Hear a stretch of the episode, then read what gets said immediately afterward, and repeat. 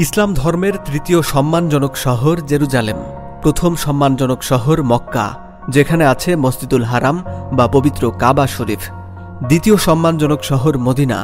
মহান আল্লাহ তালা মদিনাকে সম্মানিত করেছেন মসজিদে নববী দ্বারা। আর জেরুজালেমকে সম্মানিত করা হয়েছে বায়তুল মোকাদ্দাস দ্বারা।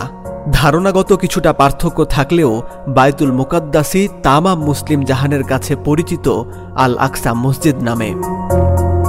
বহু বছর ধরে মুসলমানদের প্রথম কিবলা ছিল বায়তুল মোকাদ্দাস। নবুয়াতের দশম বছরে মক্কায় নামাজ ফরজ হওয়া থেকে শুরু করে মদিনায় হিজরত করার পর দীর্ঘ ষোলো মাস পর্যন্ত মহানবী হজরত মোহাম্মদ সাল্লাহ আলহ্লাম ও সাহাবিরা এদিকে ফিরেই নামাজ আদায় করতেন। যতক্ষণ না পবিত্র কোরআনে কিবলা পরিবর্তনের নির্দেশ আসে। বাইতুল মোকাদ্দাস যে শহরে অবস্থিত, অর্থাৎ জেরুজালেম শহর, ইহুদি এমনকি খ্রিস্টানদের কাছেও পবিত্র এলাকা হিসাবে পরিচিত। ইহুদিরা বাইতুল মোকাদ্দাস তথা আলাক্সা কম্পাউন্ডকে বলে থাকে মাউন্ট টেম্পল। ইহুদি বয়ান অনুযায়ী, এখানে অতীতে নির্মিত তাদের দু দুটি টেম্পল ধ্বংস করে দেয় ব্যাবিলনীয় ও রোমানরা। খ্রিস্টপূর্ব পাঁচশো সত্তর সালে ফার্স্ট টেম্পল ধ্বংস করে ব্যাবিলনীয়রা। খ্রিস্টপূর্ব পাঁচশো ষোলো সালে একই জায়গায় নির্মিত হয় সেকেন্ড টেম্পল। সত্তর খ্রিস্টাব্দে রোমানদের হাতে এটি ধ্বংস হয়। ইহুদি ভবিষ্যৎবাণী অনুযায়ী এখানেই নির্মিত হবে থার্ড টেম্পল বা তৃতীয় উপাসনালয়। ইসলাম ধর্মের বিধান অনুযায়ী সবশেষ নবী হজরত মোহাম্মদ সাল্লাহ আলহ্লামের মক্কা থেকে জেরুজালেমে রাত্রি ভ্রমণকে ইসরাহ বলা হয়। বায়তুল মোকাদ্দাস এলাকায় তিনি নামাজ আদায় করেন। পরবর্তীতে খলিফা ওমর রাদেল্লাহ তাল্লা আনহু এর আমলে ছয়শো ছত্রিশ খ্রিস্টাব্দে বাইজেন্টাইনদের কাছ থেকে জেরুজালেম জয় করে মুসলমানরা। বায়তুল মোকাদ্দাসের খ্রিস্টানদের সাথে হজরত ওমর সন্ধি করেন এবং সেখানে প্রবেশ করেন। পবিত্র মিরাজের রাতে হজরত মোহাম্মদ সাল্লাহ আলাইসাল্লাম যে দরজা দিয়ে বাইতুল মোকাদ্দাস তথা আলাকসায় প্রবেশ করেন, ইসলামের দ্বিতীয় খলিফাও একই দরজা দিয়ে প্রবেশ করেন। খ্রিস্টানরা বিশ্বাস করে যীশুখ্রিস্ট ক্রুশবিদ্ধ হয়েছেন এখানকারই একটি জায়গায়। সে জায়গাতেই এখন দাঁড়িয়ে আছে হোলি সেপালচার গির্জা। ক্রুশবিদ্ধের পর যিশুর নিথর মরদেহ গির্জার পাশেরই একটি গুহায় রাখা আছে বলে খ্রিস্টানরা মনে করে। খ্রিস্টানরা যে কারণে জেরুজালেমকে গুরুত্বপূর্ণ মনে করে, তার একটি কারণ এই গির্জা ও যিশুর ক্রুশবিদ্ধ হবার ঘটনা। এছাড়া এই নগরীর অদূরে বেথেলহেমে জন্ম নিয়েছিলেন যীশুখ্রিস্ট।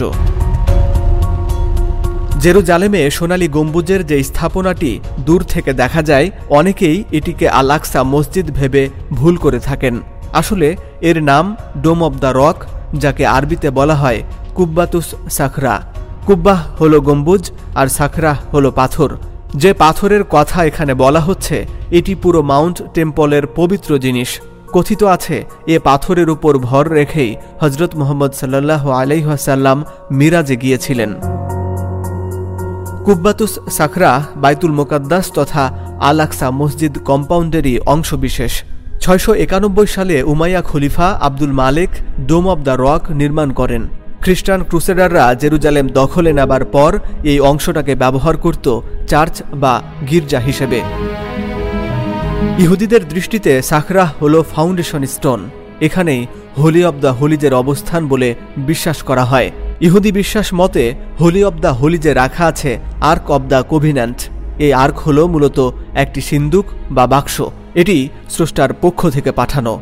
হিব্রু বাইবেল অনুসারে এর ভেতরে রাখা আছে স্রষ্টার দশটি অনুশাসনের বাণী সম্বলিত দুটি প্রস্তরখণ্ড সিনাই পর্বতে টানা চল্লিশ দিন থাকার পর মহান স্রষ্টার কাছ থেকে আর্ক অব দ্য কোভিন্যান্ট তৈরির নির্দেশ পান হজরত মুসা আলাইহসাল্লাম এটিকে ইসরায়েলের সৌন্দর্য নামেও অভিহিত করা হয়। ইহুদি ইতিহাস অনুযায়ী, আর্ক অব দ্য কোভিন্যান্ট লম্বায় আড়াই ফুট এবং উচ্চতা ও প্রশস্তে দেড় ফুট। এটি বহন করার জন্য রয়েছে দুটি হাতল। মঙ্গলের আশায় যুদ্ধক্ষেত্রেও এই আর্ক বহন করে নিয়ে যাওয়া হতো বলে জনশ্রুতি আছে। তবে এই সিন্দুক সেখানে রয়েছে কিনা, এ নিয়ে নানান বিতর্ক রয়েছে। তারপরও ইহুদিদের অনেকেই মনে করেন এখানকার কোনো এক গুপ্ত স্থানেই এটি লুকায়িত আছে। এর অস্তিত্বের প্রমাণের জন্যই মাঝে মাঝে ইহুদিরা বাইতুল মোকাদ্দাসের তলদেশ খোঁড়াখুড়ি করার উদ্যোগ নেয়। সাতশো ছিচল্লিশ সালের ভূমিকম্পে মসজিদুল আকসা পুরোপুরি ধ্বংস হয়ে যায়। তার আট বছরের মাথায় খলিফা মনসুর সেটি পুনরায় নির্মাণ করেন। এক হাজার তেত্রিশ সালে আরেক দফা ভূমিকম্পের মুখে মসজিদটি ধ্বংস হয়ে যায়। দুবছর পর শিয়া ফাতিমি সপ্তম খলিফা আলী আল জাহির আবারও সেই জায়গায় মসজিদটি নির্মাণ করেন। তিনি যে সীমানা অনুযায়ী মসজিদটি বানিয়েছিলেন, আজকের মসজিদুল আকসা ঠিক ততটুকু জায়গার উপরই দাঁড়িয়ে আছে। যুগে যুগে ঘটে যাওয়া ঘটনা এবং সেই ঘটনার পিছনের রহস্য নিয়েই হিস্ট্রি অ্যান্ড পলিটিক্স। ইতিহাস থেকে বর্তমানের অবস্থান তুলে ধরা হবে এই চ্যানেলে। জানতে পারবেন নানান অজানা তথ্য। আমরা সঠিক বার্তা পৌঁছে দেব আপনার কাছে।